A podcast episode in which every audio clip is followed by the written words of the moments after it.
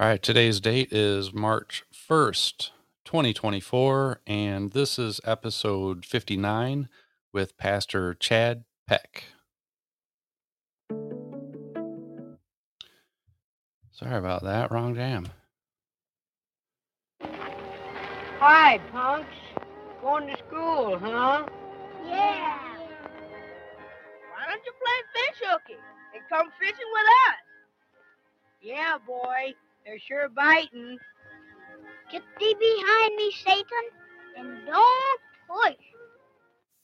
Get behind me, Satan. Jesus said, Get behind me, Satan. Jesus said, Get away from me, Satan. Jesus said, You don't tempt the Lord thy God. Get behind me, Satan. Jesus said, Get behind me, Satan. Jesus said, Get away from me, Satan. Jesus said, You don't tempt the Lord thy God. Now Jesus went to the desert 40 nights and 40 days. When he got tired and hungry, to his father he would pray. But the devil came to Jesus, said, If you want to be fed, why don't you turn these big old worthless stones to bread? Get behind me, Satan. Jesus said, Get behind me, Satan. Jesus said, Get away from me, Satan. Jesus said, You don't tempt the Lord thy God. Get behind me, Satan. Jesus said, Get behind me, Satan. Jesus said, Get away from me, Satan. Jesus said, You don't tempt the Lord thy God. Then the devil he took Jesus to the temple up on top. And he said, If you are the son of God, jump off of this roof and drop. For the scripture says that angels will slow you falling down. And they'll gently put your feet back on the ground. Get behind me, Satan. Jesus said, Get behind me, Satan. Jesus said, Get away from me, Satan. Jesus said, You don't tempt the Lord thy God. Get behind me, Satan. Jesus said, Get behind me, Satan. Jesus said, Get away from me, Satan. Jesus said, You don't tempt the Lord thy God. Ooh. Then the devil he took Jesus to a mountaintop to show all the cities and the nations and the kingdoms here below. And the devil he told Jesus, You can have all that you see if you will just bow down and worship me. Get behind me, Satan. Jesus said, Get behind me, Satan. Jesus said, Get away from me, Satan. Jesus said, You don't tempt the Lord thy God. Get behind me, Satan. Jesus said, Get behind me, Satan. Jesus said, Get away from me, Satan. Jesus said,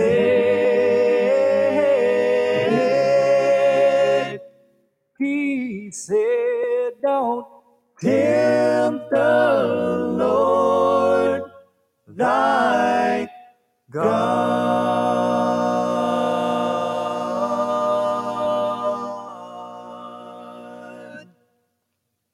Hello, everyone, and welcome to This is an Official Godcast. Thank God it's Friday. My name is Ron Johnston, and I am here tonight with Duncan McGregor. Also, tonight, giving a special message on salvation, our special guest, Pastor Chad Peck. Let me begin by welcoming Duncan McGregor. Hello, my kilted friend. How are you doing, man? It's great to be here. It is, isn't it? Oh, man, another day above the ground where we're not staring at the roots of daisies. It's always a good day. All right, let's get this question out of the way. Do you have your kilt on? Um, not tonight. It's a little chilly outside. I've been doing some work. So, um, one thing that I've learned over the years is kilts don't go with ladders or hard work where you're having to get down and squat to the ground. It's kind of more of a summer thing. It's a summer thing. I'll wear them all winter, but like I said, is um, yeah, I just I've been really lazy about it this year. You got I got to big get back onto that. But I've been also doing a lot of work around here. And like I said, it's just kilts are awesome until people are around you and you're on ladders or having to go low to the ground. It's just respect for everybody else. We talked about this. I'm Scottish. Our families fought together. Um, Yes. I, I, I, I I got my tar- I got my tartan. I know what my tartan colors are. I need to get one too. Maybe we should hang out one day and get get uh get kilted. Oh man, I'll show you. I'll show you the the inexpensive ways to do it. I, I as I've learned recently though, um, apparently you're not supposed to miss wool, polyester, and stuff like that because it's like bad frequency. I've heard all kinds of crazy things, and now I'm just like it's all wool. Bad frequency. We got to Yeah, stay I've away heard, from like, bad it's amazing all the weird things that you hear about recently, and apparently, like even wearing certain clothes. and Someone was trying to tell me that was scriptural, but I couldn't find anything. Well, we got a pastor here tonight, so we'll find out if that's scriptural or not. Maybe maybe maybe he knows. Are you revved up to talk about salvation tonight? I know I am. You know, Oh, this, I always am. you know, it's my I'm- favorite subject, right? That's uh yeah, and I, I think you just got Jeff's ears as he's out there just perked up a little bit too. That's one of his favorite topics. It's the most important topic we can have. Amen. Amen. All right, if I can, just a couple things. Hey, if you or anyone you know would like to come on and give your testimony, please email me personally, personally at ronjohnston14 at gmail.com. And uh, let's just cut to the chase. Let's welcome our special guest tonight. I'm so excited to get started. Pastor Chad Peck, how are you today, sir? Very well. Thank you for having me on here.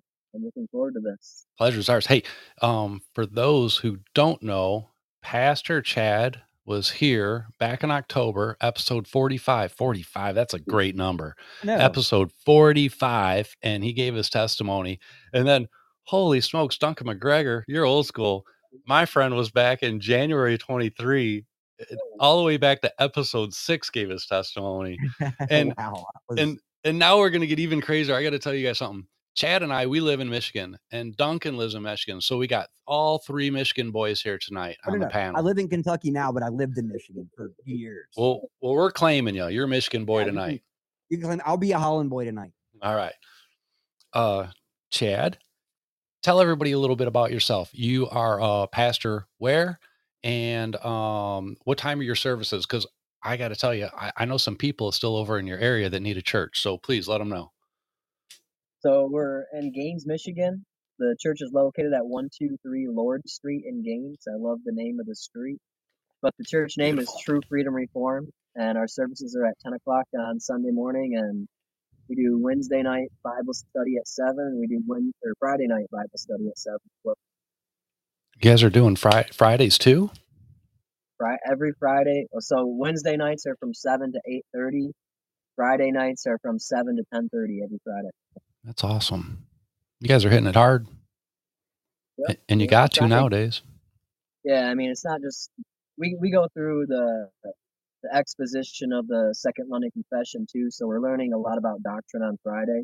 Mhm. It's still focused on Bible study, but Wednesday night's more of a Bible study. Friday night's more of going through the confessional statements to understand the doctrine that the church teaches, which builds on the foundation of understanding what the Bible teaches. Um, that's kind of how we do it. And then what I'm trying to do is raise up men around me so that as the church grows, we're able to, to help the, the church grow in understanding too, because I think that's one of the main problems in churches today too, is that they get too big for their britches and the pastor doesn't even know anybody. There's not enough men that have been raised up underneath them to help shepherd the flock. And I mean, on a on a really busy day, we're a small church. We might have 45 people, including kids, on a busy day That's and it's hard just cover that many people. And so, I mean, to, to to go with marriage counseling and to go with the counseling of people that I mean, one of our families is unfortunately going through a divorce and trying to help them cope with this, and the wife comes to church and the husband doesn't. So you you're constantly trying to to help people through scripture understand the situation and how to cope with what they're facing, and uh, it's complicated. I don't know how you can do it in a church over 100 people, just a pastor trying to do it by himself. You know, it's, it's not easy. Yeah, my, my church, we've got just under, I think, 200 people, and we have two pastors. And, you know, one will do Sunday morning, one will do Sunday evening. They rotate on Wednesdays. And then we've got a group of, I think it's eight men who are elders who are deacons in our church. And those guys do Sunday school just to give the pastors some relief. You know, they do the Sunday school. And uh, you're, you're right. With that many people, it's, it's hard for one guy. You need your support, you need your help. You know, I get uncomfortable in big churches. We I discussed that I think just a couple nights ago. Um, it's one of the beautiful things about the area we live. There's loads of churches, but they're all very quaint. You know, um, the preacher knows everybody. Everybody knows who's in their um church. Um, when I was in Michigan, um, I went to a church um, with a friend of mine, and it was full of cameras. Everyone that was working there had radios on their side, and it felt like an industry. And there was Yeah. Mm. like four or five hundred people at this church, you know. So it's you know, it's hard to get lost amongst the people. And that's one of the great things about church. One of the great things about what you're doing um, is you bring family together. And that's really what we are. We're children of mm. God, we're family, and we should know each other mm. because we may need them to lean on at some point. They may need to lean on us.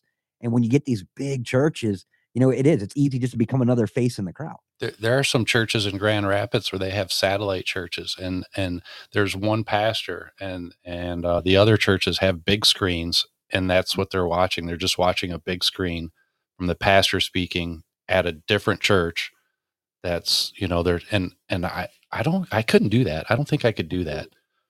Wow. How awkward is that? I mean, it's, I mean, I guess you're getting a lot more people at one time, but Yeah, I mean, I'm trying to get away from technology as much as can. You know what I'm saying? yeah, And yeah. embrace myself and all the natural things God gave us, you know. So I appreciate that because, like I said, is um maybe someone's handicapped can't get to church. Maybe you don't have a car, you know. So it's good that people can telecast um their churches. But that's odd, you know, literally telecasting from one church to another where this church is literally just watching a big screen. Yeah, it is. It is nice when you're walking out of church and you get to shake your pastor's hand every every day. You know, that's Yeah. that says something. Well, uh, should we pray? Should we? Let's pray before we start this thing, okay? Uh, for all those that are joining, please join me in prayer. Dear Heavenly Father, thank you for today, Lord. Thank you for bringing this together tonight. Thank you for choosing us, for loving us. Lord, give us strength to walk for you and to be like you, to help us help others who need you and need to hear this message tonight. Above everything else, thank you for the sacrifice that was made for each one of us. And tonight, just help us to draw closer to you. In Jesus Christ's name, we pray, amen. Amen. All right, so we're going to, for those that just joining, for those that are listening, we're talking about salvation tonight. We normally have a testimony, but uh, every now and then I like to break it up. We had um, my person, my pastor from my church here a year ago, and uh, Chad's Chad's a good friend of mine, and he's pastoring a church, and I just thought we'd we'd listen to someone someone a little different, and maybe possibly bring some different perspective. So go ahead. We're going to have a little bit of a, maybe a round table. Duncan and I, we, we're going to interrupt. We're going to ask some questions. If anyone who's here in live chat got has questions, please just fire those away, and I'll try and pay attention to chat as much as po- uh, chat as much as possible, and, and we'll get those questions in here to Pastor Chad. All right, brother, what do you got for us? Well, man, So- you know, oh, sorry, go ahead.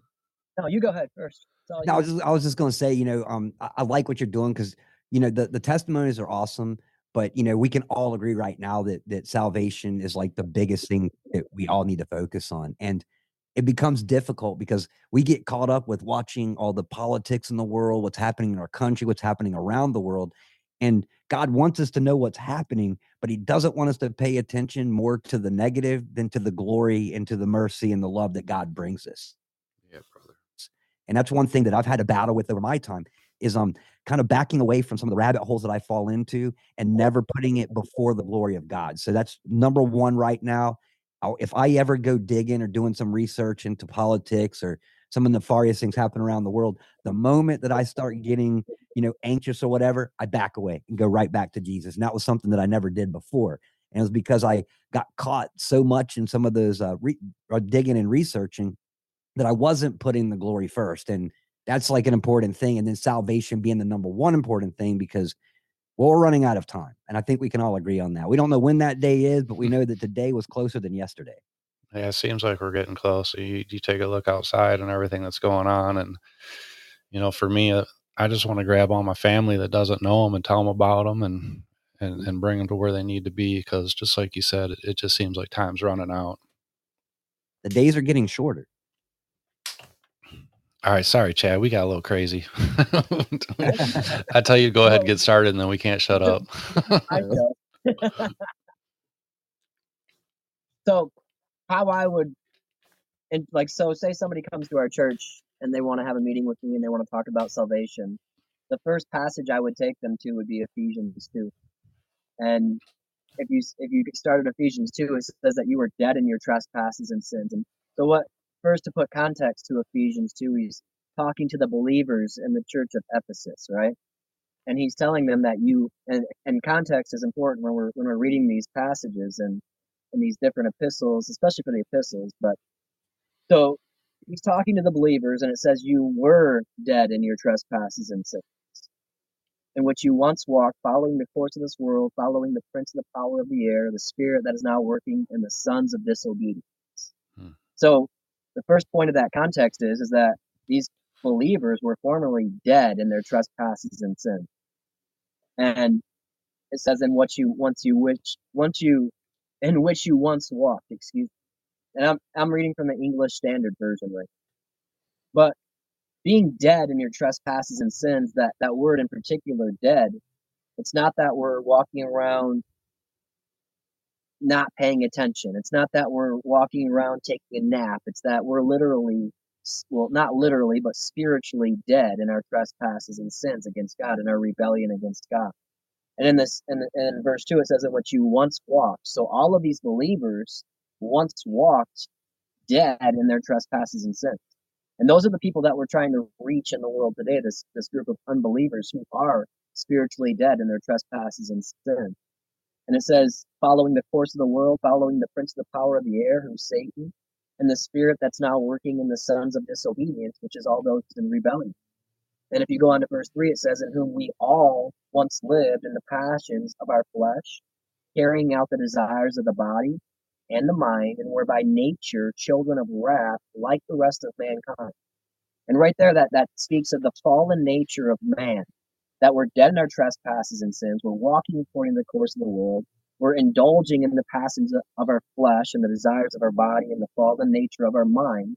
And by nature, we're children of wrath. We're, we're, we're in rebellion by our very own nature. We're born into sin as being the posterity of Adam as as the descendants of Adam. We've inherited inherited that fallen nature in man. And then so what's interesting is then if you go into verse four, that's our problem, right? Hmm. Now if you get into verse four, we get the solution. But God being rich in mercy, because of the great love which he loved us. But again, he's talking to believers. Even when we were dead in our trespasses, made us alive together with Christ. By grace you have been saved. So when he says he loved us, in the context of this passage, who he's talking about is he loved the believers prior to their salvation. I remember the other gentleman saying earlier before we started the podcast how how he, had, this was all these things happened to him prior to being saved. And in, in the context of this passage, because he's saved now, I would say that verse 5 and verse 4 and 5 applies to him where God being rich in mercy because of the great love in which he loved us, God loved him in that fallen state that he was in, knowing through the predestination that he was going to save him, brought him to where he was, regenerated his heart, and then even when he was dead in our trespasses and sins, he made him alive together with Christ, because by grace you have been saved. And then if you go to verse 6, it says, And raised him and seated us with him in the heavenly places of Christ Jesus, so that in the coming ages he might show immeasurable riches and grace and kindness towards us in Jesus Christ. But then more importantly, if you get into verse 8, it says, For by grace you have been saved through faith, and this is not of your own doing, it's a gift of God.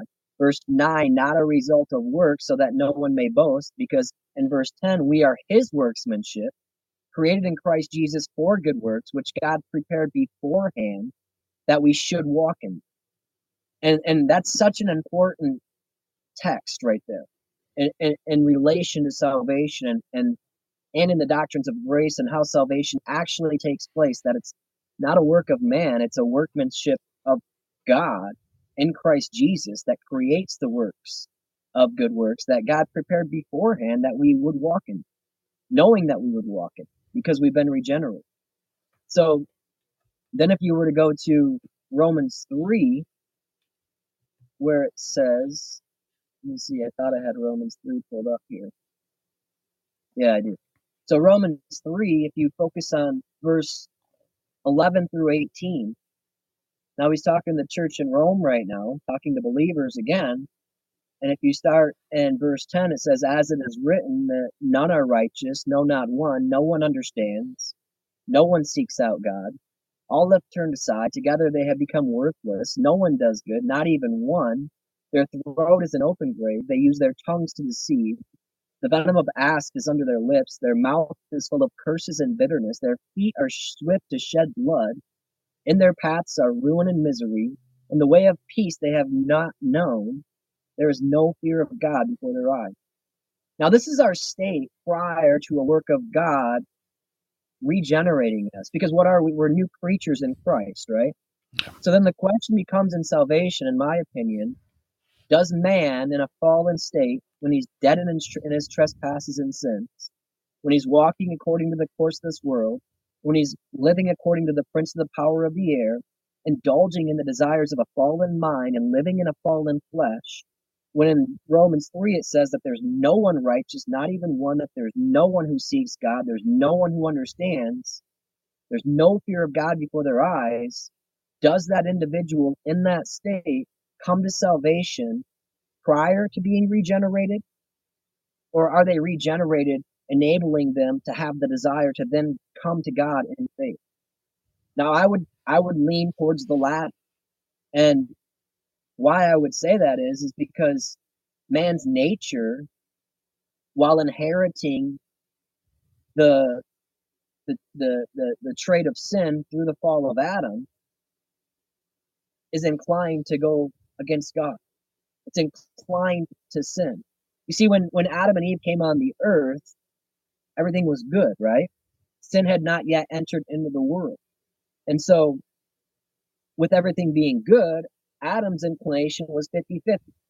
He had the ability to do good or bad, right? His inclination wasn't towards evil and it wasn't towards good. He was rolling down the middle. And we see that he chose evil. Um, he, he sinned against God. Then he blamed it not only on God, but also on his wife. And what we see taking place now is through the fall of man, and part of being his posterity, we've inherited that sinful nature. And, and through doing so, we no longer are inclined 50 50 to do good or bad. Our natural inclination, according to Ephesians 2, is we're children of wrath. Our inclination is to go against God, is to do the wrong thing. Towards the And that's flesh. why each every one of us sin. And this is the battle of sin that has taken over our lives. Yeah. And that sounds bad, but it's really the amazing thing that comes from that is grace. And so if we're all children of wrath, our our I would argue that our default destination after the fall of Adam is hell. Hmm. And that can be a saddening thing for some people, but it, it's a reality. And we could say, well, well, why is it like that? And it's because we rebel against God and we're fallen man.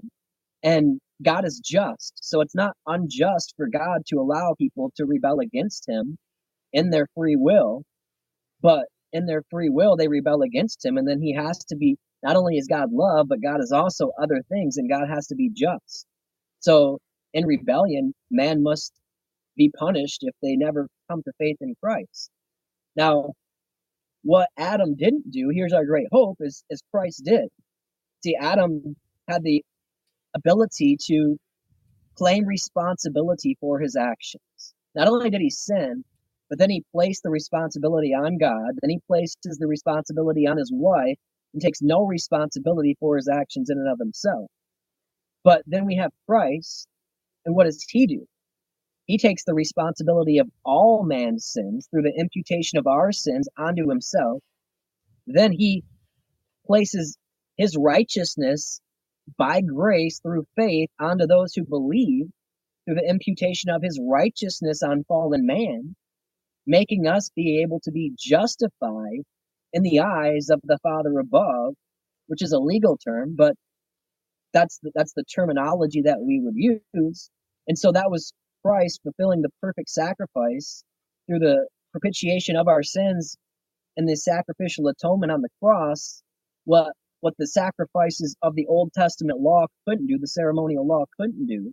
Christ became the sacrificial, the perfect sacrifice that could fulfill all those laws, that could that could impute the righteousness upon us, that that could give us the ability to be saved through the sacrifice, not of our own sacrifices, but of Him. Of his perfection, of his righteousness, of, of his perfection and, life placed upon us. The work of God on us, the work that we could never do, that we could never make ourselves righteous or holy in front of a holy God due to our fallen nature. He's he's too holy and we're too fallen. Like he's he's too righteous and we're too wicked. He's too great and we're too small. We could never do that in and of ourselves. So salvation through Christ, by grace through faith in Christ alone, is the most amazing promise that anybody could hope to have because if it was left upon us in and of ourselves through a work or some other thing, we would never be saved. Nobody would ever be saved. We'd So- never get there, not on our own. Never. It's not even possible. And so to to back that up, like if we were to go to Titus 3 5, it said, He saved us not because of works done by us in righteousness, not because we were good enough to be saved. It was not that God looked at us and said, Oh, I like him, oh, I like him, and I and maybe not them, but according to his own mercy by the washing of the regeneration and the renewal of the Holy Spirit. And so some people would say this like that, like the one thing that really bothers me about the church in a whole is and, and this is what we're naturally led to would be legalism. And that's that's what the judaizers were doing. And that's what we see taking place in a lot of the churches today. The judaizers were saying you need to hear the, the ceremonial law the, the mosaic law. You need to be circumcised in order to be saved. And paul says no. And today you'll have churches say well you need to to, to be baptized in order to be saved. You need to dress a certain way in order to be saved. And and none of these things are true you know like for baptism if you if you needed to be baptized in order to be saved then how did the thief, thief on the cross ever get saved? God said today you'll be with me in paradise. The thief on the cross was never baptized. So that in and of itself destroys the baptism idea. Now we are we should be baptized as baptized would be a profession of the outward an outward profession of our inward faith. I would agree with that. But we're not saved by the water sprinkled on our head. We're not saved by the, the, the dipping of the water in the baptismal. It's merely a, an outward profession that we have been saved. We have been regenerated. Now, the Catholic Church would say that the Holy Spirit enters in through baptism, and, and it's just a false doctrine altogether. I, there's a church down the road from me that says that when you're baptized, that's when the Holy Spirit enters in, and then you must come up speaking in tongues, and that's evidence of your salvation. Now, I completely renounce that as well. Um, Romans 3:28, we hold that one is justified. There's that legal term again, by faith apart from the works of the law. Now, when I say justified, justified is justification is a le- it's a courtroom term, right? Justification means you're you're it's a, it's essentially saying you're innocent. It's opposite of condemnation, right? And we're justified by faith Hmm. through, through grace by faith but not according to our own works, not in, not according to baptism, not according to our own righteousness, not according to anything we do, but we're justified according to the work of Christ and his righteousness imputed on us, and at the same time our sins imputed onto him, both past, both past, present, and future. That is what takes place through regeneration. Romans 5 1, therefore, since we have been justified by faith, we have peace in God. Now, through the through that justification and real salvation, we should have peace knowing that we've been justified. And and that would go to, you know, you, you get into some of these doctrines, but that would go into the assurance of faith, you know, that that God doesn't save somebody and then we're maintaining our salvation through our works. It's like that's another that would be another form of legalism. That okay, God saved me, and now I have to maintain this form of righteousness in order to maintain my salvation, in which you and I and anybody else who's being honest and real with themselves would know that that's impossible because we fail every day. We sin every day. Now, some people would say that in that sin that you must repent of your sins and then you're you're made right again with God. No. No, we're not I mean, we should, we, we are, we will repent, and we are called to repentance, continual repentance. but it's not that we're falling in and out of salvation. So a lot of churches would teach these types of things that not only do we save ourselves in a fallen state, being dead in our trespasses and sins, walking according to the course of this world, but then we also maintain our salvation through our works, and we can lose our salvation. And I would argue against every single one of those. And that the label for that, the theological term for that would be Arminianism, which was brought about by Jacob Arminius. Um, some church fathers held the same belief. Uh, I, again, I would completely renounce that because God saves, and God's not. We're not falling in and out of salvation that we're going to lose our salvation based on our own works because we're not saved by our own works to begin with. So if you were to go to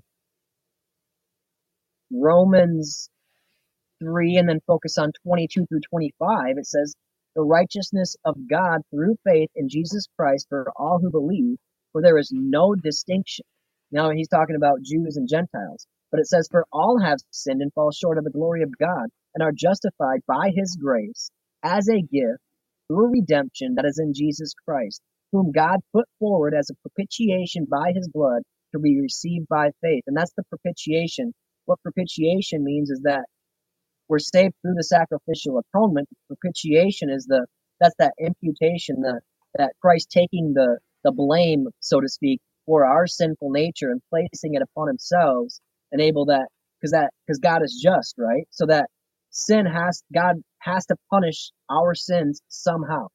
We can't just make it to heaven without our sins being punished or being claimed for.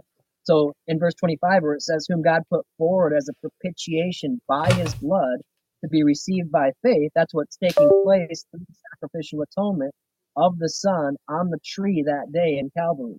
He's propitiating our sins through the atonement. He's taking the, the punishment as we're justified through grace in Christ according to the Father above. It's nothing that we've done.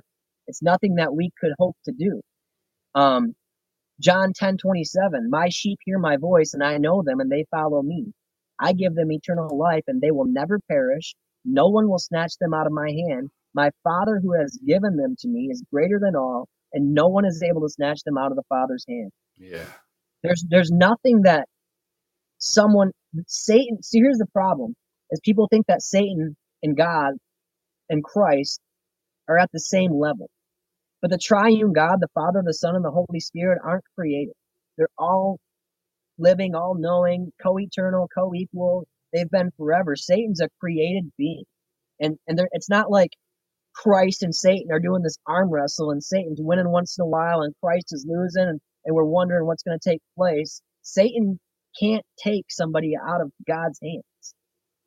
All that the Father have given to the Son will be saved. John 6:37 All that the Father gives me will come to me, and whoever comes to me I will never cast out.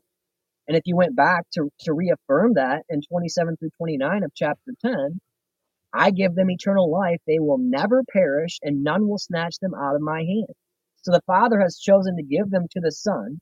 And so this goes back to the Son will never cast them out, and nothing can snatch them out of the Son's hand. And so then this goes back to how salvation takes place. It's it's it's been determined, and now it's not that we're walking around robots though. It, there's a, there's a thing called secondary causes, and there is free will. And so what what it falls down to is Arminianism, and then what I would call the doctrines of grace, which some people would call Calvinism.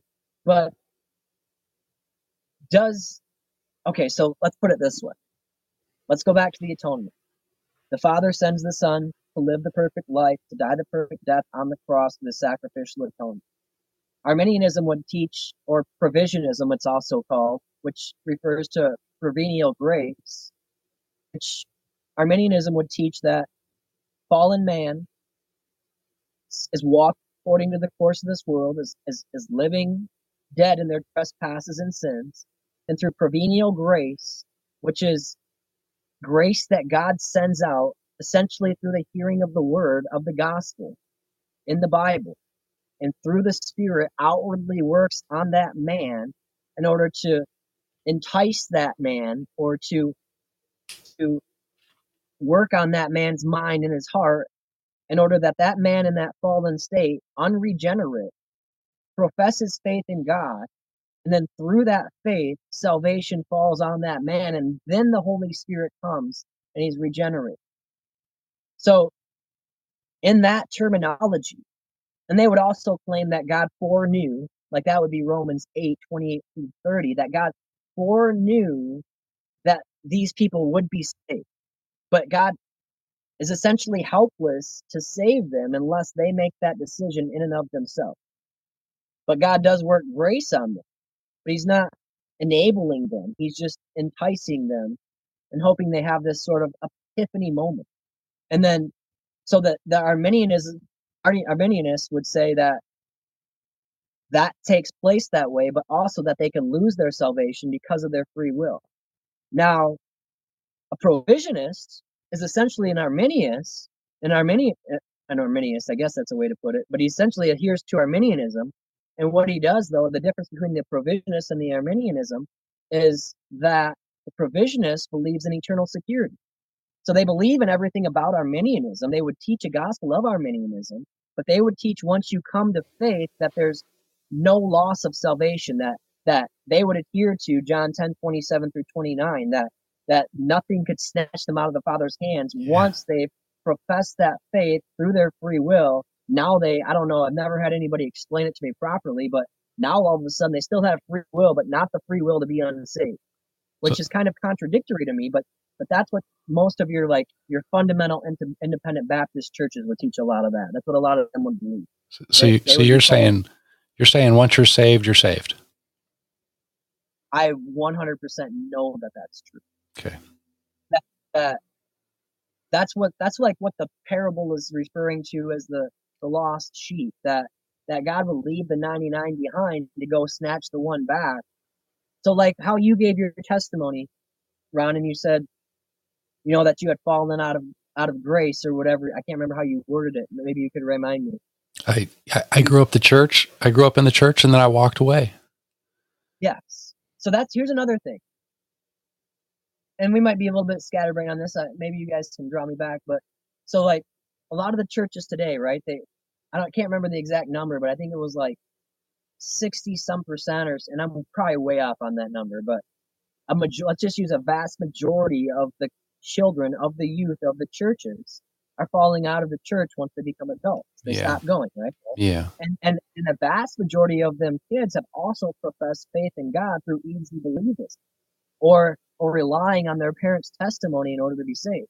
Now, here's what I would argue is that those those children may be saved, or if and here's the deal. So let's say that Ron never came back to salvation, never came back to to Christ, never never come came back to reading his Bible and, and professing faith in God. I would say that that's evidence of Matthew 7:21 that says not everyone who says to me, Lord, Lord, will enter into the kingdom of heaven, but the one who does the will of my Father who is in heaven will enter.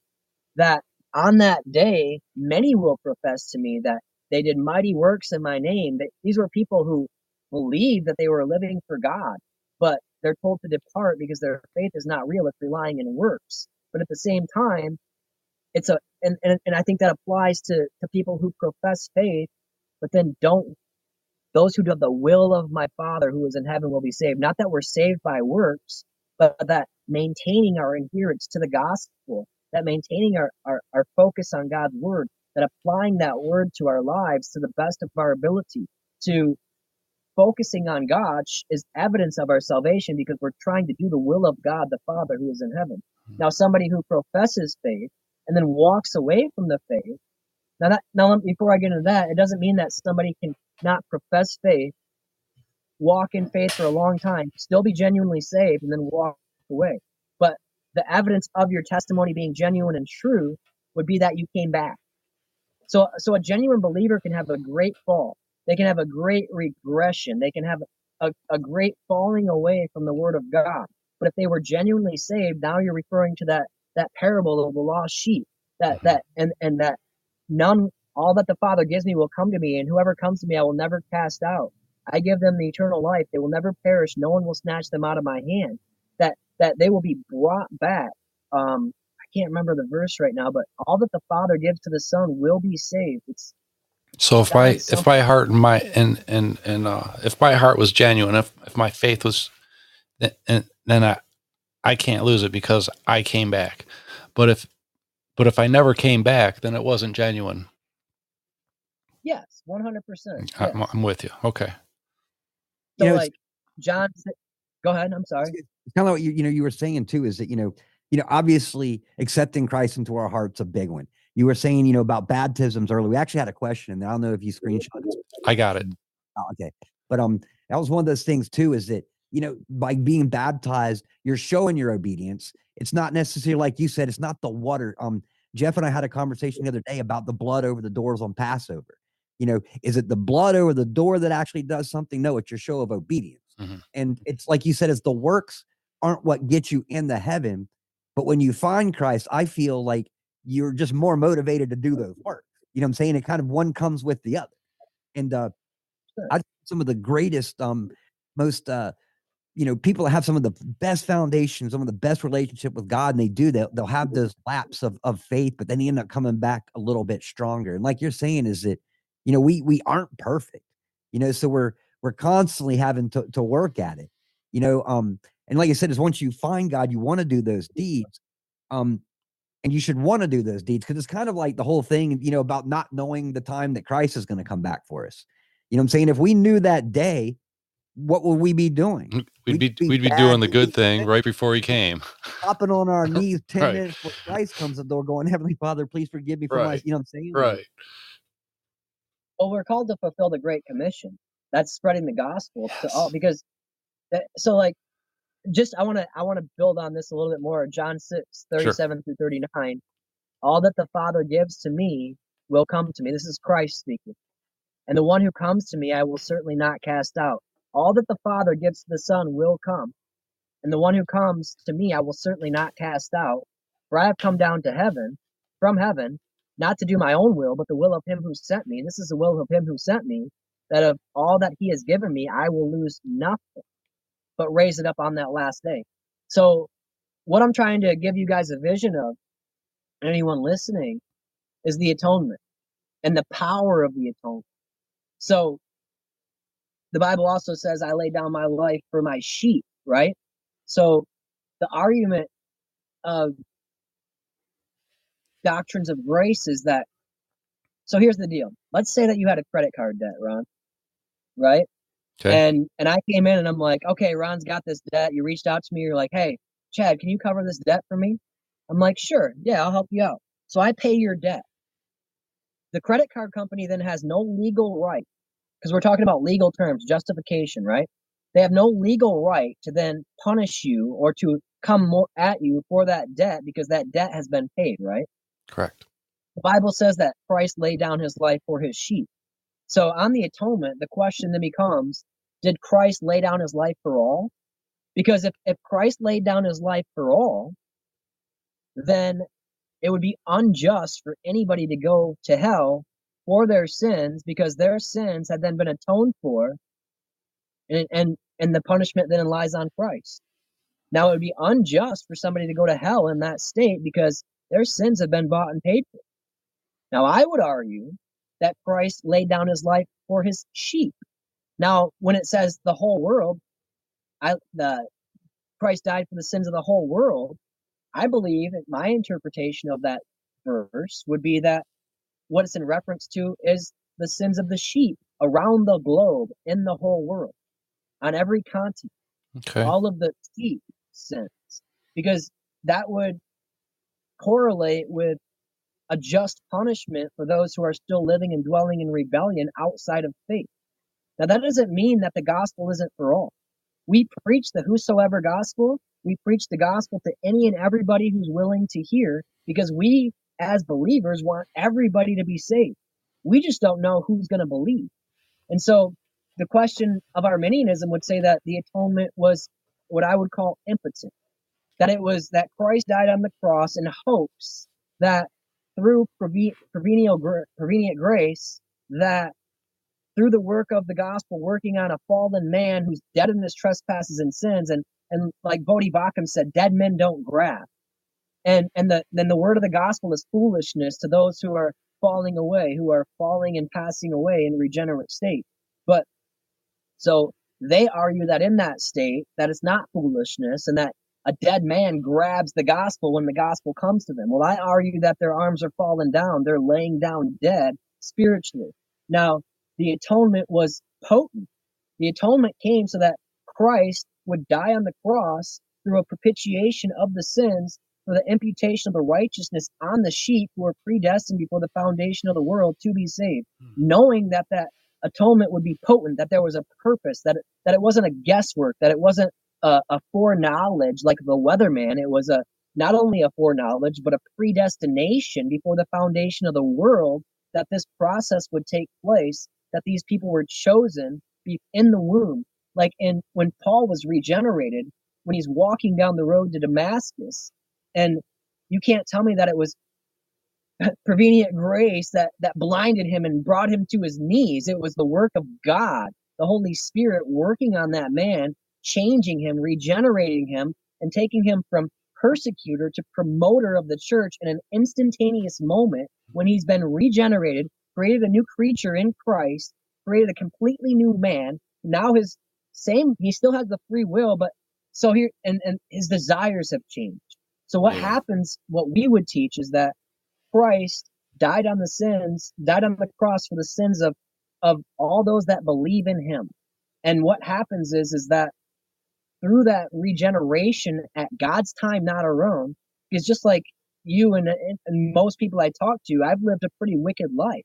And it was not me coming to this epiphany moment in my life saying, oh man, I'm going to start living righteous. Even though I fail every day, I'm going to start living for God. It was the regeneration of the spirit in my heart, changing who I was, creating a new creature in me. And now no longer do I desire to sin, even though my flesh desires to sin. My new desire has changed, and my desire is to worship a holy God, to live in righteousness for Him, to try to be an example of the gospel message to others for Him, to, to, to proclaim the Great Commission across the world as much as I can to as many people as I can.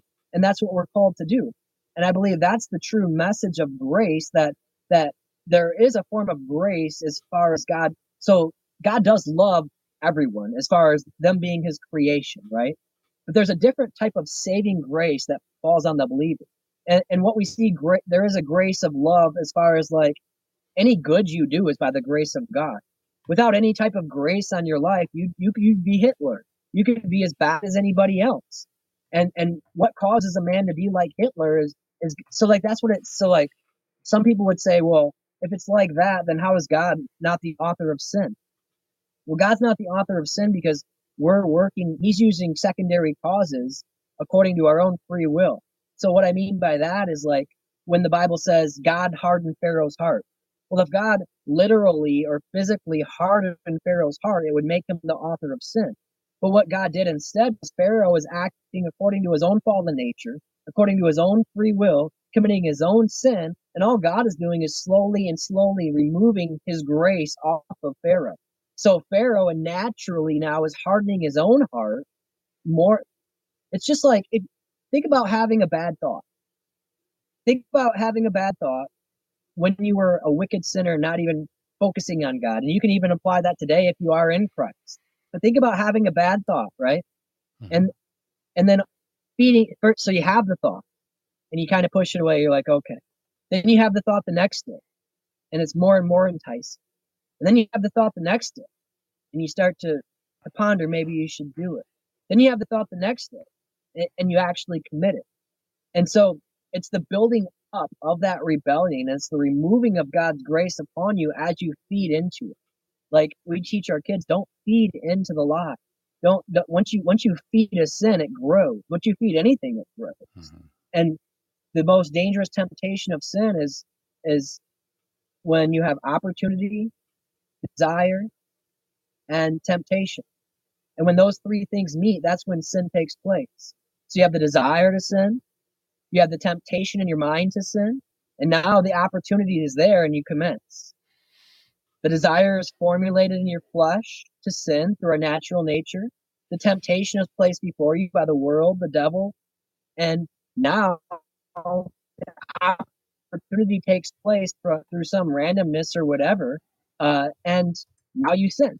Now you that's how sin takes place in every individual's lives. Desire, temptation, and opportunity. When those three things combine and come together, that's the most dangerous time in any believer's life, and that's the most dangerous time in any fallen individual's life. That's that's how that takes place. But as far as salvation goes, it's by grace through faith in Christ, and that's it. Today we would say for the glory of God alone, and we learn that through Scripture alone, and that's the five solas of the Reformation. But this was the ultimate form of the Reformation. That's why Luther nailed the theses on the door of the Roman Catholic Church. They were they were teaching a works-based salvation, and he says, "No, I've I've lived that. I've lived that life. I, I can't save myself." And so here, it's salvation by faith, but or by grace through faith alone, and that's it. There's nothing more to add to it. Anytime we start adding to it, now you're teaching a false gospel message. Now, yeah. now you're adding to the true gospel message of Christ, and Yeah. and you're trying to live according to something in and of yourself, as opposed to the righteousness of Christ on the cross. And that's the gospel message. And anytime we go outside of that, you get Galatians 1 8. And, and Galatians 1 8 says, anyone who preaches a gospel outside of what the apostles taught, or outside of what the Bible teaches, or outside of what Christ taught, let them be accursed. It's a false gospel message. And that's that's what we see taking place all around now. us in this world today, and Yeah. especially in Western culture in many of these churches, is this this perverted gospel message of of of a phony type of grace of this easy believism that's just like it's it's it's a work of the devil himself and it's deceiving many and like you? the bible says that even satan will disguise himself as an angel of light and so will his workers you know you've got these people who claim to be genuine teachers and and genuine professors of faith and and they're they're just misleading so many individuals it's sad and it, it breaks my heart Easy believism. Did Did you make that up? no i i, wish i could coin that term myself no i can't That's pretty good. but uh it's easy believism Yeah. yeah it's it's it's so my my father-in-law right and i love the guy to death he's he's taught me a lot uh growing up We spoke but about we him on your um. different view of the Yeah. We spoke about him in episode forty five when you were with us. we I, I remember you did. Yeah. a great difference on theology and and he he's a, he he teaches easy believism and it drives me insane because Mm.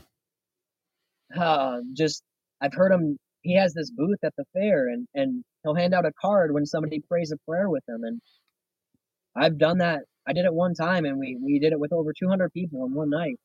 And uh, man, it's one of the biggest convictions in my heart because so many.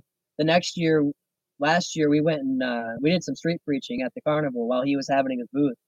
And me and a couple guys from my church went and did some street preaching, and people would come up to us and say, "Oh, I I I know I'm saved. I prayed this prayer, and they showed me the date on their card because they had just left his booth. And I, I'm not saying that some people aren't saved and regenerated in that moment. I, I believe that there probably are some, but you would know by the evidence of the changes in their life. Yeah. Now, They have to have a change in heart. yeah, I change in heart's part of it. Yes, and I would argue most people in that point in time, and, and I could see it just by the way they were acting in that, in the, in the few moments I had interaction with them That's fair, that there was no change in that moment, and they were falling now in a false assurance of this business card that they had in their wallet or in their purse, and and it breaks my heart today to wonder how many of those individuals are walking around thinking they're going to heaven when they're not.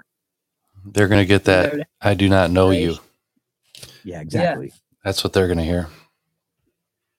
I And never the same thing we went to a funeral the other day and and I've yet to hear a, a real gospel message at a funeral because and I and I get it. I get that you want to comfort people and I get that you don't That's want to be too harsh. at a that's huge at our church. Our church looks at that as a great opportunity to to to tell the gospel at a funeral because most of the people that are are not believers and our And church never come to church. our church looks at that as the perfect opportunity. They always tell the gospel at a funeral. Always, always, Someone said it perfectly. He goes, You've walked now, you have now walked into my territory, and I have dominion over this place right here. So you get to listen to what I've got to say.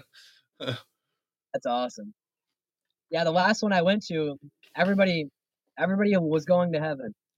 Regardless of what they believed, regardless of their profession of faith, regardless of their actions. Mm, And I'm not saying that our actions save us, but our actions are evidence of whether or not we have been saved. And yeah, it's a and fruit. everybody leaving that room, according to that pastor, they were going to heaven.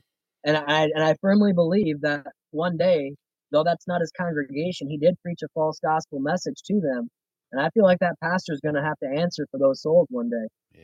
Yeah, More so than others. I always say that too. You know, it's one thing when you're misleading yourself. yeah, yeah. It's another thing when you are becoming a stumbling block from other brothers and sisters. It's more great. And I tell you're I know God others. doesn't go, well, I'm more upset with you because of this sin than I am of him, but I'm sure he has a, uh, he's a little stricter on those that mess with the innocence of children, a little stricter on those who mislead and deceive his flock. 100%. Yeah. You know, on, on our show the other day, you know, I've been real excited, like I say, because I'm a newer Christian than many. So I'm still coming across and making these connections and getting so excited about little connections. And one thing that I talked about on our show last week, um, specifically was um when um, Simon Peter smote the high priest servant, um, um, Malchus, and he cut off his ear. You know, so I called that show the power of attorney because it was a beautiful representation of of what Christ does for us. So the reason that he healed the ear of Malchus was because he removed the crime. He, you know, because that was a high crime what Peter did. Peter would have been literally hung, put down, or put on a cross for, you know, harming a high priest servant. Um, so Jesus went over there, healed his ear, literally took the crime away. You can go to court now and there's no proof of a crime. But in essence, you know, with us being saved by Christ, truly saved by Christ, being washed in his blood, what has he done for us? The same exact thing. He became our power of attorney. That blood wiped over us um, basically removes you know evidence of, of sin but once again like i said is this not just going hey you know, you know half-hearted because you can't lie to yourself you're never going to be able to lie to the father So we had a question, Chad. oh, If I could go back to it here, this is um. So if you've been baptized and you're saved, but you fall into the same two sins, for example, repeatedly, and you've repented and made progress, how are you to be at peace and rest and assurance of the salvation you accepted? Sometimes when you fall, you feel unworthy. And what if you choose to sin knowing it's wrong? Well, that's the. So, first of all, I would say that number one, that's not true repentance.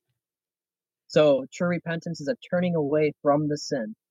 Now, there's a difference between feeling guilty and saying, I'm sorry, and redoing the sin over and over, and true repentance, which is a, a turning away from the sin that God has called you to turn away from. Now, here's the deal though. Even though that's not true repentance, the fact that you even acknowledge that that sin is real and that you're battling that sin in your life hmm and that you want to do good even even though you you know it's wrong and you do the wrong thing sometimes that you have that conviction in your heart that's the holy spirit. Mhm. that's that would be evidence of your salvation in and of itself because Oh, if you think about it, prior to being saved you don't have that conviction. Yeah, you right. might feel guilty about it but it's not it's not a real conviction the fact that you know that you're transgressing against god and that you're you're even concerned enough to ask the question that hey i'm doing this and I, i'm fighting it. The, the battle is evidence of the salvation. The battle is what's real. The battle is the battle is horrible in the flesh. We hate the battle but the battle is the assurance. The battle is knowing that you're saved. The battle it, that's what that's what causes it to be real. Is like oh i didn't just do something wrong and i feel bad because the world says it's bad oh i did something wrong and god says it's bad and i know i offended him to the point where i want to repent even though i haven't fully repented. I'm trying i'm, I'm gearing towards that. That's evidence of salvation. That's your assurance right there that you're saved that's that whoever asked that question should know that they have assurance of their salvation.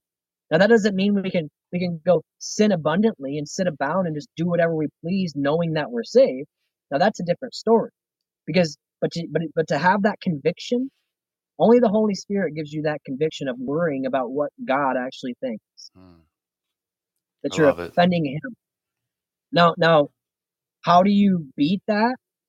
You don't rely on yourself because we fail. We're in a fallen body. We're not Christ. We rely on Christ and the work of the Holy Spirit in our hearts. And what we do is is so that goes to let me look this up. It's James 1. If you guys have your Bibles, open them to James 1. And uh in James 1, we learn about prayer. And and and oftentimes the believers wondering why why does my prayer not get answered? Why do I pray so many prayers and they never get answered? Well, if you if you go to verse 2 in chapter 1 of James, it says, "Count it all joy, my brothers, when you meet trials of various kinds." Now, we're all facing trials. We might we might be facing health and sickness trials. We might be facing temptations and, and sin and lust and all these different desires in our flesh. That's natural. Every believer has these things. But in verse 3, it says, For you know that the testing of your faith produces steadfastness. And let steadfastness have its full effect, that you may be perfect and complete, lacking in nothing. Now, that doesn't mean sinless perfection, but it means that you're becoming more and more holy in God.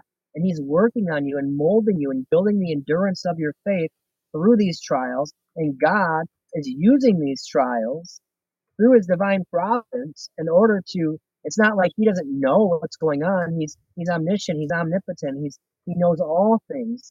He's omnipresent. God's everywhere. God's working with you. And he knows he's using these things these trials in the believer's life to build up their faith. Now in verse 5 it goes to prayer. And what i'm saying is is, is if you're battling with something in your life right now as a believer we have to know how to pray and in verse 5, it says, If any of you lacks wisdom, let him ask God, who gives generously to all without reproach, and it will be given to them. Now it says right here, if you lack wisdom, how do you, how do you what would cause you to to be able to truly repent? True wisdom, true acknowledgement, true awareness of your sin. And it says if you ask God because of you lacking wisdom, he gives generously to all believers without reproach. And it not might be given, we might not hope that it would be given, but that it will be given to them. And then in verse six, we we're so that's our solution to our problem. And then in verse six, it says, "But let him ask in faith." So now we see the evidence of what of how we deal with this solution, how how we actually go through this prayer. That we ask in faith without doubting, because the one who doubts is like a wave of the sea, driven and tossed by the wind. And that person must not suppose that he will receive anything from the Lord, because he's double-minded and unstable in all of his ways. So we ask for wisdom to God. We pray to God, asking in wisdom, because anything that we ask that's good according to the will of God, He will give. He promises to give. But we ask in faith, knowing that He would give us the ability and the wisdom to conquer these sins without doubt. See, often when we pray, we, we doubt. We don't. We're, we're, we're hoping that God would answer, but we don't expect an answer to our prayer. And that doesn't mean we pray for a Lamborghini and we get a Lamborghini. That's that's not the will of God. But but if you're praying in genuine love to God and in genuine faith for the wisdom to follow Him more closely, to draw more nearly to Him, to, to defeat the sins and conquer the sins in your life, to walk a more righteous life down the narrow pathway for His glory alone, and not to impress somebody else, and not to to be better than somebody else, but just for the glory of God to be exposed, then God will answer that prayer for you. But you have to do it that way. You can't be double minded. You can't be doubting like like driven like the wave of the sea and tossed by the wind. You'll, if you pray that way, it clearly says in verse 7 that you should not suppose that you will receive anything. But if you pray knowing and, and you pray in faith and you pray in truth for this wisdom that would be given without reproach to all as a promise, God will answer your prayer and God will work in you and will cause you to defeat these things in your life. And, and, and it's like a snowball effect because once you Yeah. start conquering one thing and you realize how this actually works and these directives by God, you, you become unstoppable. And it's not that you still won't sin. It's not still that you won't have battles. It's just that you won't believe the progress that you'll make in life. And then you'll find as long as you continue to pray and as long as you continue to study God's word and as long as you're going to church and having fellowship and being held accountable by other believers in your life that that this is a progression, not a regression. Mm-hmm. But as long as you pull away from faith, as long as you pull away from knowing that God will answer your true prayer, as long as you pull away from the study of God, you will regress and you will fall away. And, and that doesn't mean you won't be saved if you're genuinely saved, but it means the devil and the world will cause you to live a miserable life through salvation. Man, you're solid. Definitely. We had another question. Um, you been to seminary school? Nope. Completely self-taught. Um, you've seen my library. I read a lot. Um, I study about 10 to 12 hours a day. I'll be honest with you while I'm at work. But um, I, I listen to a lot of lectures and I read a lot. And And um, you told me you, you've read every book behind you, haven't you? no, no, I haven't read every book behind me. So like Okay. in my library, it's it's quite extensive, but every book has a purpose. So like when I'm studying a, a doctrine of some sort, or I'm, I'm reading a passage, or I'm trying to get an understanding of what it means, I I pull from a lot of different resources, and I might not read an entire book, but I'll read a, a specific portion or section of a book to give me a, a very sound understanding on what. Well, first I'll read the Bible, but secondly, I'll I'll get a sound understanding on what it was taught by church history, by the forefathers, and then I'll get an understanding on what all these other men, how they interpret this Mm. Bible and, and, and, and this particular verse. And now it's important to understand that there's certain doctrines that are indisputable and there's certain doctrines that are up for discussion. And so like I would be closer in doctrinal relation to a Presbyterian Reformed church than I would be to a fundamental independent Baptist church, and I'm a Reformed Baptist.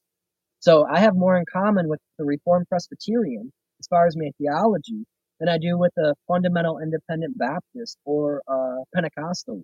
Mm. Um, we just differ in our beliefs. And but what I found really interesting um, is that most people don't know what they believe.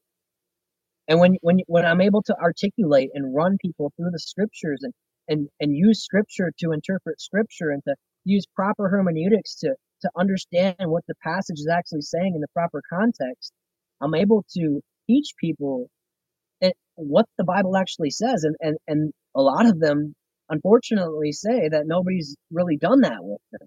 And they've never been walked through that particular passage in the proper context before. Because our natural inclination is to save ourselves. Our natural inclination is to fall into legalism. It's to fall into a works-based gospel.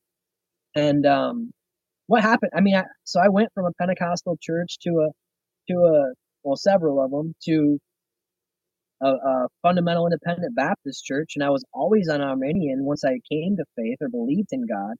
And once I realized that I was learning from a lot of what when I when I was studying, I was like, man, these people are telling me the truth, not the people at churches, the people that I was studying on my own.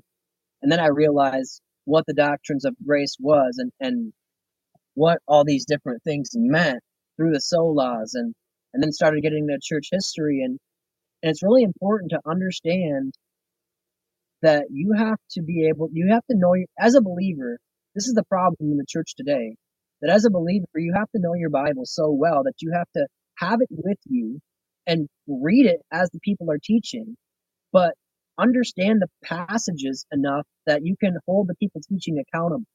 And that's one thing that's greatly lacking in the church today is we just take it for granted what the pastor says is true and real and and sometimes they're dishonest wholeheartedly. They're not trying to deceive, they're just misled themselves and deceive themselves. And and sometimes, unfortunately, they're trying to deceive you purposefully, Yeah. uh, whether it be for own gain or just who knows why.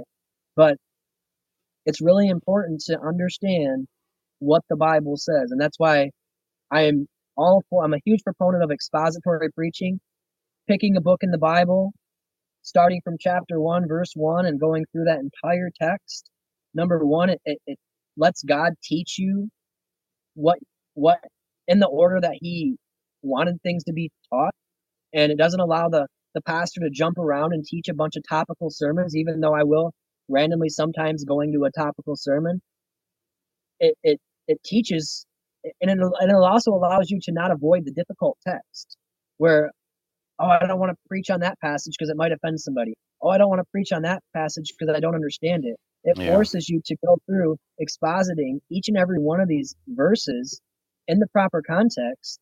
And then, two, it gives the congregation the ability to study on their own at home, knowing what's going to be taught next, so that they can have the accountability and, and build their knowledge on that book or that passage and verses as well.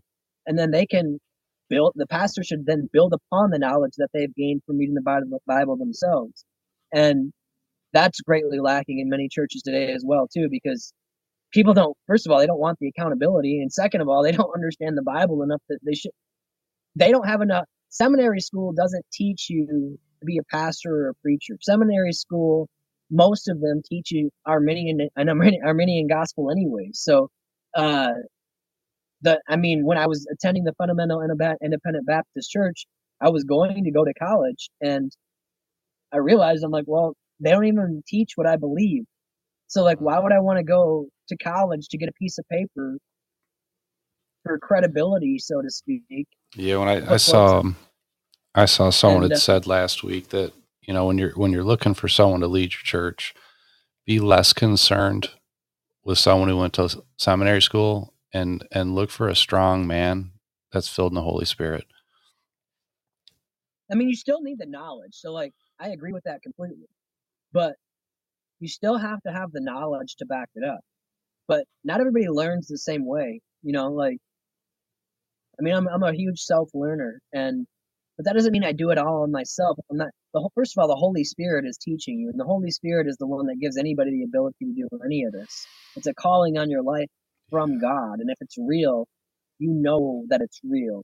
But you learn, you find the right teachers to learn from, and and that's through discernment and through asking questions and through understanding doctrine. Now, that's why I think confessional statements are so important because if you don't have a, a, foundation of a confessional statement, Yeah, the, the church can just go off of whatever they want. This is our confessional statement. It's like, yeah, but where'd you get that from? Where did that get derived from? That's why we love the Second London 1689 Second London Confession of Faith, the Baptist Confession of Faith. It, it, it teaches you all the these core doctrines and through these core doctrines it gives you the ability to use them to to formulate the proper hermeneutics to, to interpret the bible like we're talking about justification today and in the first paragraph of the 1689 it says those whom god effectually calls. So god effectually calls people. He also freely justifies not by infusing righteousness into them but by pardoning them sins and by accounting and accepting their persons as righteous, not for anything wrought in them, done by them, but for Christ's sake alone, not by imputing faith itself, the act of believing, or any other evangelical obedience to them as their righteousness, but by imputing Christ's active obedience under the whole law and passive obedience in his death for their whole and sole righteousness by faith, which by faith they have not of themselves the free gift of God. Now, when you have these confessions of faith and these statements, now this goes way on. We're not going to bore you with all these paragraphs, but it gives you this foundation of the doctrines of the Bible. Now, this isn't more important than the Bible. The Bible is the most important thing, but this is what the Bible teaches. And when you understand this, these the confessional statement also gives you all the verses and the reference points on where these people came up with these actual statements. And that's why it's so important because you're not just reading that statement saying, oh, that makes sense. You're going to the Bible after reading the statement and reaffirming that that's what Scripture says and giving you a better understanding that that's actually true and real. It's it's it's uncomparable. It can't be beat. You know, it, it's it's it's something that everybody should do. They should know what confession of faith they adhere to. Now we are Baptists, so we adhere to the 1689 Second London. Now a Presbyterian would adhere to the Westminster Confession of Faith which is slightly different, but so similar in nature, it's not even funny. And that's why I say we would we would correlate more with our doctrinal beliefs with a, a Reformed Presbyterian church than we would with a, a Free Will Arminian Baptist fundamental independent church. We just we both adhere to the same confessional statement almost, except for a few non-foundational doctrines like baby baptism and stuff like that. And it's like if you went to Romans 8, 29 through 30, it says, For those whom he foreknew, so there is foreknowledge by God, but he also predestined to be conformed in the image of his son. See, a lot of fundamental independent Baptists would jump over predestined. And that's what I mean that the the the atonement was potent. That not only did God foreknew, but he foreknew that when he sent his son, that he also predestined those sheep to be conformed to the image of his son, that it was a potent atonement. And he did so in verse 29 in order that he might be the firstborn among many brothers. Not that he would hope to be, but that he would be. That there's going to be a propitiation of sins for those that come to faith that were predestined because in verse 30 it says and those whom he predestined he also called. And those, that would be calling through the gospel message. That's the prevenient grace but they were already predestined. And those whom he called he also justified that's the legality term. And in those whom he justified he also glorified which means once you're justified you're sanctified. Well first you're, just there's a there's a process of instant sanctification which leads to instant justification. They're almost simultaneous in and of themselves. Then that leads to the, the long process of actual sanctification in your life where God's molding and mending you to be more like Christ, the process of the conviction of the sins in your life. And then it says he also glorified, which is the security that those whom he justified, he also glorified. And we're not glorified till the day we die. But we're not being justified and unjustified by our action. We're justified by grace through faith, and then we will be glorified by God because it's a promise of God. And what happens is it's not like the like I remember one time I was preaching, and a, a uncle of mine's a pastor too, and he said, "Brother, that you were had the anointing of the Holy Spirit on you today." And it's like, well, what don't I have it other days? Is the Holy Spirit just jumping in and out of me, or is the Holy Spirit indwelling in me through justification, sanctifying me in my life? And working on me. It's not like the Holy Spirit's here and gone. He's always with us. He's Yeah. he's omniscient, omnipresent, just like Jesus and just like the Father. He's always there. He's not we're not justified in one moment and then the Holy Spirit's like, "Oh man, you shouldn't have said that. I'm out of here." And he leaves and you're unjustified. Right. You're always justified once you're truly justified. And that's the hope of our assurance that we're in that process of sanctification, which is the awareness and the conviction of our sins, which ultimately gives us the assurance that we're saved, but then that, that promise that we can adhere to that will be glorified on that day. Whether Christ come before we die or that day that we die, we go to glorification. And that's the great hope that we have. And that's the great hope that those that are lost don't have, but that's why we preach the Great Commission and we spread the gospel because we want them to have it. We just don't know those that will be saved. We don't know those that will respond. And we don't know that we might preach the gospel today and that 10 years down the road on God's time, he sends the spirit, regenerates that man, and that we planted the seed through the work of God in our hearts. Now that's the process of true salvation. And and people would argue with me, but they have to they have to skip and jump over so many texts to to build their case. I, I can't follow it. I can't.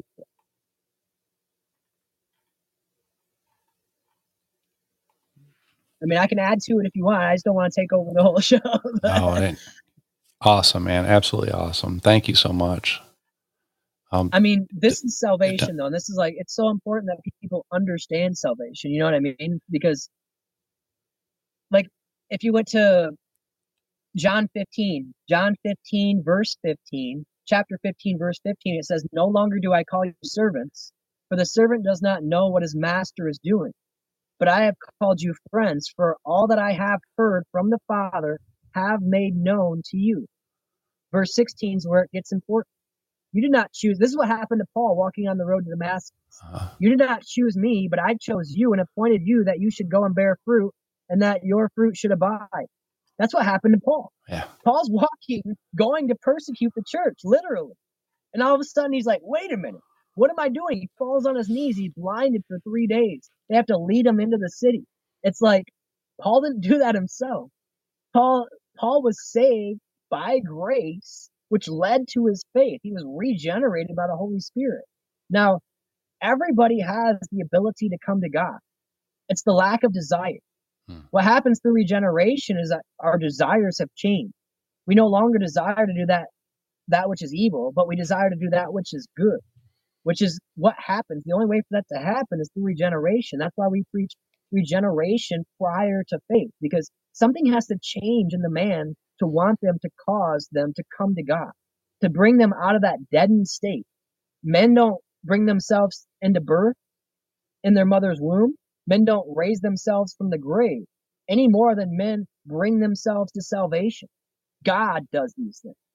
God is the, the author of all of these things. And without God being the author, we're hopeless and helpless. And that's what we fall on. That's that's that's the most amazing promise we could have. Because we don't have to rely on ourselves. We're relying on Christ's work through the work of the Spirit, God and God. In hopes that and not in hope, in faith that the Father God, the triune God, is working in us. That it's it's it's all a work of God. That's the most amazing thing. And when it's real in your life, to deny that, so like deny that's ridiculous. But the and what I would call it is a man-centered gospel. The more man-centered your gospel, the more you rely on yourself, the more you rely on your works, the more you rely on prevenient grace that you made the decision to come to God without the work of the Spirit in your heart, you lift yourself up. And in order to lift yourself up, you lower God. Yeah. Yeah. One, when one goes up, the other one goes down. But the higher your view on God, the work of God, the higher God is in your life, the lower you put yourself. That it's Him. That He brought me to my knees, just like He brought Paul to, to his knees on the road to Damascus. He brought me through these things to destroy my pride, to destroy my my feelings in, in myself that I'm good enough to be saved, to destroy myself that I could do anything in and of myself. My works are that of filthy rags. But the work of Christ is perfect and righteous and holy, and that's how I'm saved. God brings us to our knees and puts us through these trials, just like in James chapter 1, like we read, so that the building up of the faith to bring us to where we can no longer rely on ourselves and our only hope is Christ. That's true salvation. It's repentance. I guess that's the most amazing promise in the world. It's uh it's repentance. It's uh believing in him and the change of heart. 100%. But it's not it's not like you have to repent of every single sin that you have. Now we we should be repenting of our sins continually. But to say that you have to be repentant of all your sins is a matter of pride because that would say that you're aware of all your sins to begin with. Anybody knows that as soon as they conquer one sin, another sin's revealed to them that they didn't even know about. The more righteous we, we become, the more the sinful nature within us is revealed. So it's it's literally impossible for us to even know what all of our sins are to repent. And none of us are worshiping God like Christ, but God the Father like Christ did in a perfect way. So in essence, we're all failing in the first commandment every single day. And so it's a continual process of of repentance and sin, but but it's not that it's like, oh man, I didn't repent of that, that sin, I'm going to hell. No, you should repent of it. You should be praying to God, like in James 1, that He could pull you away from it.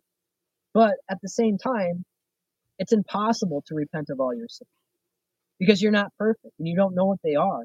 And it's a prideful statement to say that only those who repent of all their sins will be saved. But it is by grace through faith, which leads to repentance, yes. Mm. But it's not perfect repentance, I guess I would say. It's a process. I can't imagine Because sitting it running through. works, it'll. You know what I mean? Yeah. I'm sorry. You're, you're saying, I'm- Duncan? Yeah, I just I can't imagine having to go through and remember every sin that I have ever done, knowing that I'm missing something. It's literally like God, please forgive me for all my sins. I'll tell you the ones that I can remember, but trust me, there's a whole lot more. Um, God remembers, but like I said, I mean, think about this. Like, if it wasn't for Jesus, think about this. Think about not picking up a Bible. What if it was only the Old Testament? 11 years old, you pick up the Old Testament for the very first time and you put it right back down, going, Well, there's no reason I could read that. I'm already damned pretty much by the time I was six years old. Jesus gives us that reason to get back into it. You know I'm saying? And that knowing that we have that other chance. Like I said, you know, I just think about this the, the glory of that right there is pretty amazing. Otherwise, we'd probably be damned by the time we were six years old, especially in today's world. well, we're already damned. That's the thing. We're damned from birth. We need, that's what we need the great grace of Christ to pull us out of that damnation. That's what we need. And so, like one thing you just said, I want to add too, that you said uh, God doesn't forget.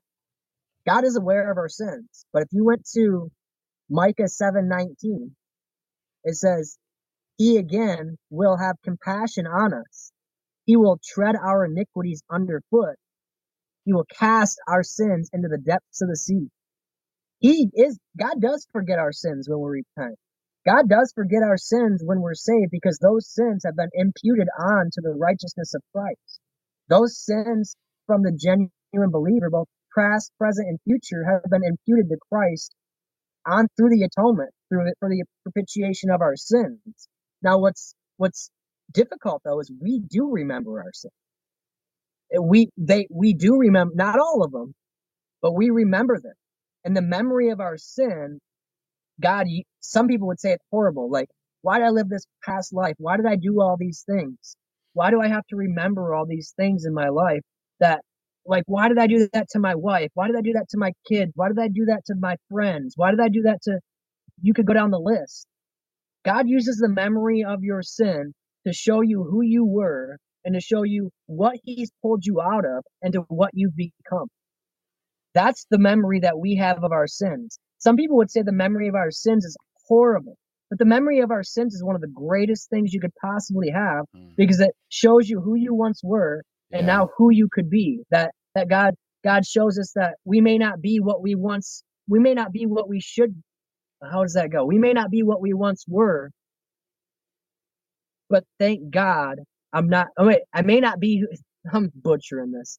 I may not be who I should be, but thank God I'm not who I once was. Yeah. That's the truth of the gospel. That. I may not be who I should be in the perfection of the holy God. But thank God he pulled me out of who I once was. And thank God for the memory of who I once was. So I remember how wicked and evil I used to be, but he's pulled me out of that through his grace, and that he's placed that righteousness upon me through the imputation of his righteousness on me in justification, and through the imputation of my wickedness onto him through the atonement. Thank God for that memory of who I was and where he's brought me to today. That is the evidence of your salvation. The awareness of who you once were in a fallen state, completely unaware of the grace of God working on you, and now who you've become in that state of regeneration with the Spirit working in you. That it's the greatest memory you could have. And and so God does cast those sins into the sea of forgetfulness. But you remember your sin. You're aware of them. Perfect. I'm glad you're here. just, just, uh, we just need to hear that, man. We just need to hear that. You know, sometimes we doubt our salvation, and uh, and thanks for setting us straight. Yeah, you know, Satan wants you to doubt your salvation because Satan wants we're to walk in joy. What greater like look at all the things going around us in this world and, and it's so so natural to put ourselves in some man like some politician or or something taking place in the world around us and it's like we see all these detrimental things as believers it's it's, it's romans 1 18 through 32 taking place. It's the wrath of god falling upon mankind due to the rebellion. We're under judgment. And so being aware of that we're under judgment. We're not to gaze upon the things that we see. We're to gaze upon the things that we don't see our gaze shouldn't be on the things of this world. Our gaze should be to the heavens above. And that gives us true joy through the tribulations around us. That gives us true joy in all of these things that we face in our lives that that that this isn't our home. We're merely strangers passing through. Mhm. and that we don't have to worry about what's going to take place in this world that that it is what it is that there will be a new heaven and a new earth that that this world is passing away and that this isn't our home it, it, it's it's irrelevant. Not that we shouldn't hope and pray for good to take place but god's wrath's falling upon man. It's it's it's, it's being destroyed and we see that as evidence taking place before us. And if you were to read romans 1 18 through 32 it would be a direct evidence of that truth. It's not that these things are taking that's not that fallen man is doing these things and that then these things are taking place. It's that these things taking place around us is evidence that fallen man has fallen under the wrath and judgment of God. That when you see these things, that's when you know, like, oh man, it's going on. We're under the judgment right now. And the true joy of the believer, what we have is we don't have to worry about the circumstances. We're not focused on the circumstances around us through salvation in the grace of God. We have the great hope of what is to come. This is merely temporary. That's how people were able to be martyred throughout time for their faith because they knew that kill me. Don't fear the man that can destroy you, fear the God that can send you to eternal hell. And, and it's not that we're living in fear and afraid of God. We're living in fear and love of God, knowing of what He is and how powerful He is, and that He's able to pull us out of the depths of hell through His grace, like that, and What, and that this is temporary at best. what do we say, Duncan? Are You threatening me with heaven? Yeah, exactly. Don't threaten me with heaven. That's amazing, and it's true. We we should never we we the the true believer. Death is is the most amazing thing, and the the fear of death is is natural in man, and that's why so many people are afraid to die. But the thing is, is is that if you're truly saved, just like it said in Romans, that you will be justified, you'll be glorified. That's your promise that you're you're going to a place far better than you are here. Oh yeah, Your I- I- your hope is in the things of this world, it's time for an upgrade, anyways. You know, for real. we hit that certain age, and say, "Ah, it's time for an upgrade. I'm ready to. I'm ready to shed this meat sheath. You're right, though, for sure. I, I mean, it's it's a great promise, but like we forget it, and so it's we need to we need to reiterate justification, glorification, that we're justified, we're not unjustified.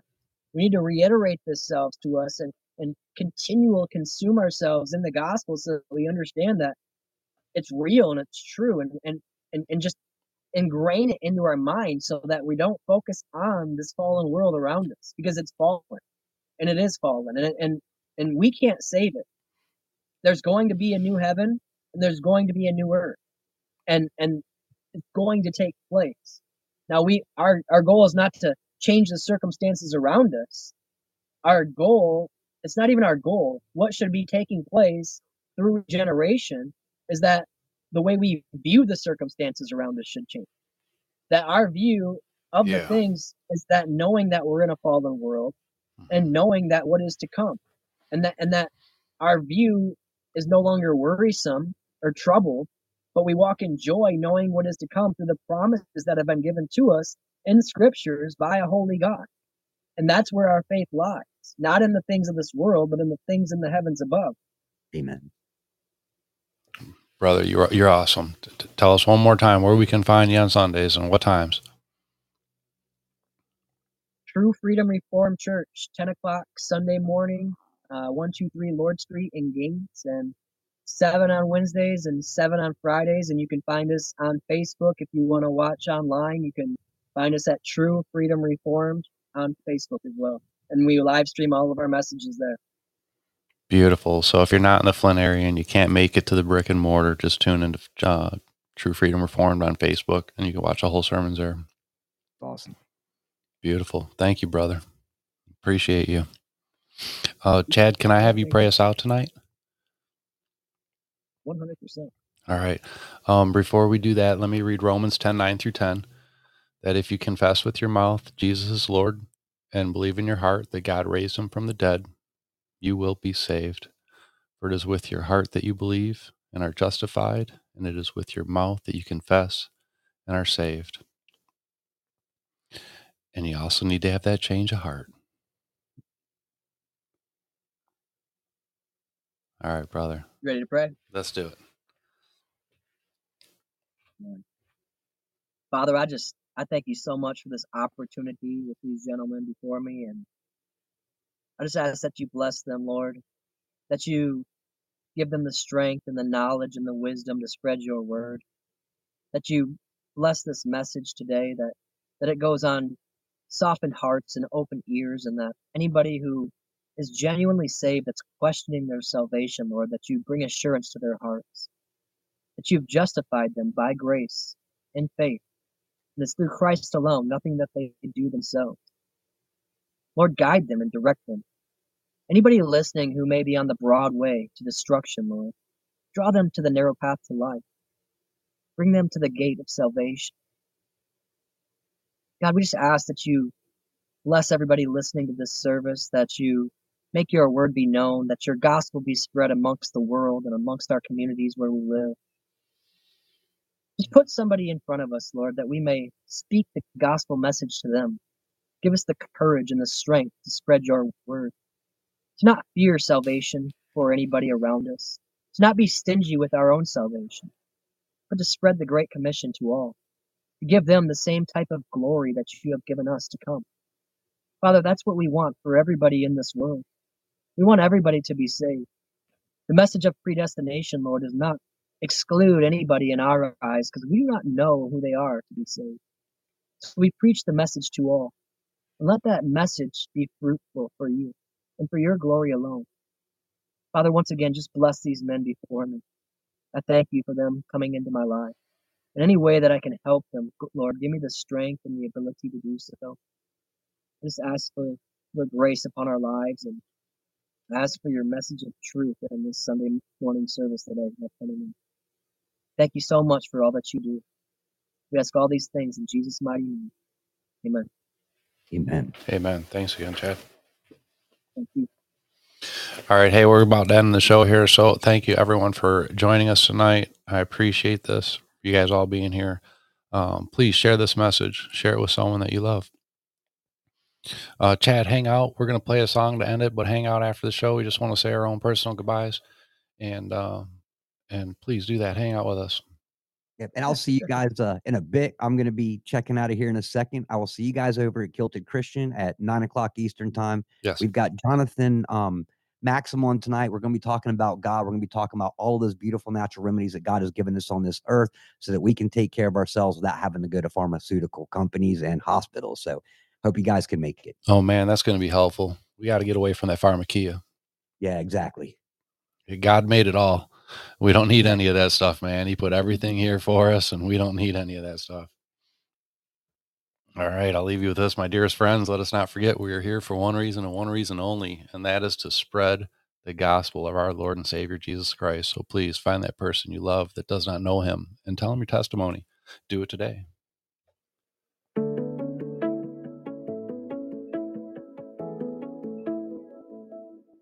I got a front row seat to the madness. I pick up my phone every morning out of habit. I've been fiending for the drama, yeah, I said it. I'm addicted to the rush, need a medic. When I take a step back, I can see it. All the pain, all the fear we've been feeling. Losing sight of the thing that we're needing, that we're needing. Honestly,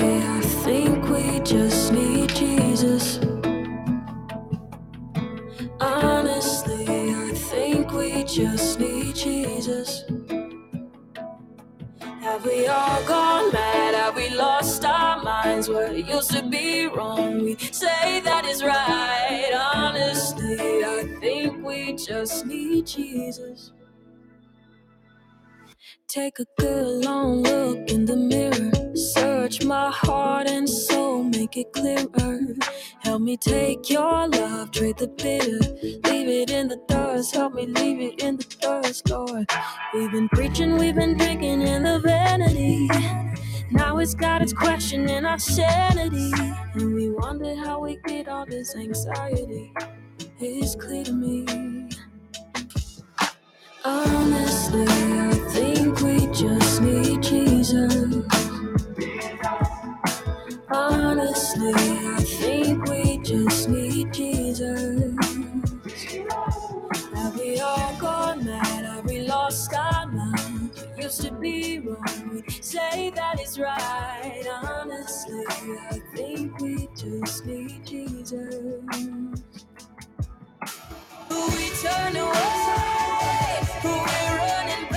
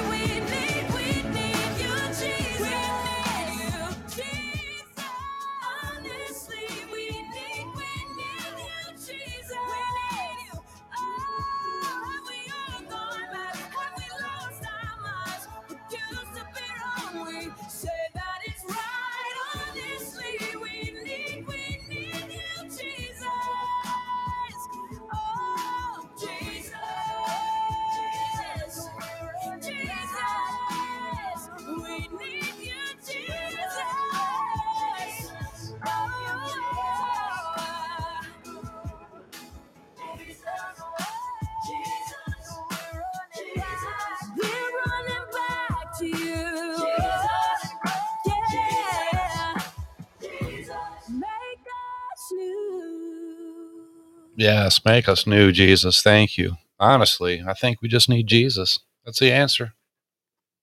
All right, guys, we'll see you next week. I don't know who's going to do their testimony next week. Could it be you? Email me at ronjohnston14 at gmail.com. We'll get that handled. We'll see you guys next week. We love you. Goodbye.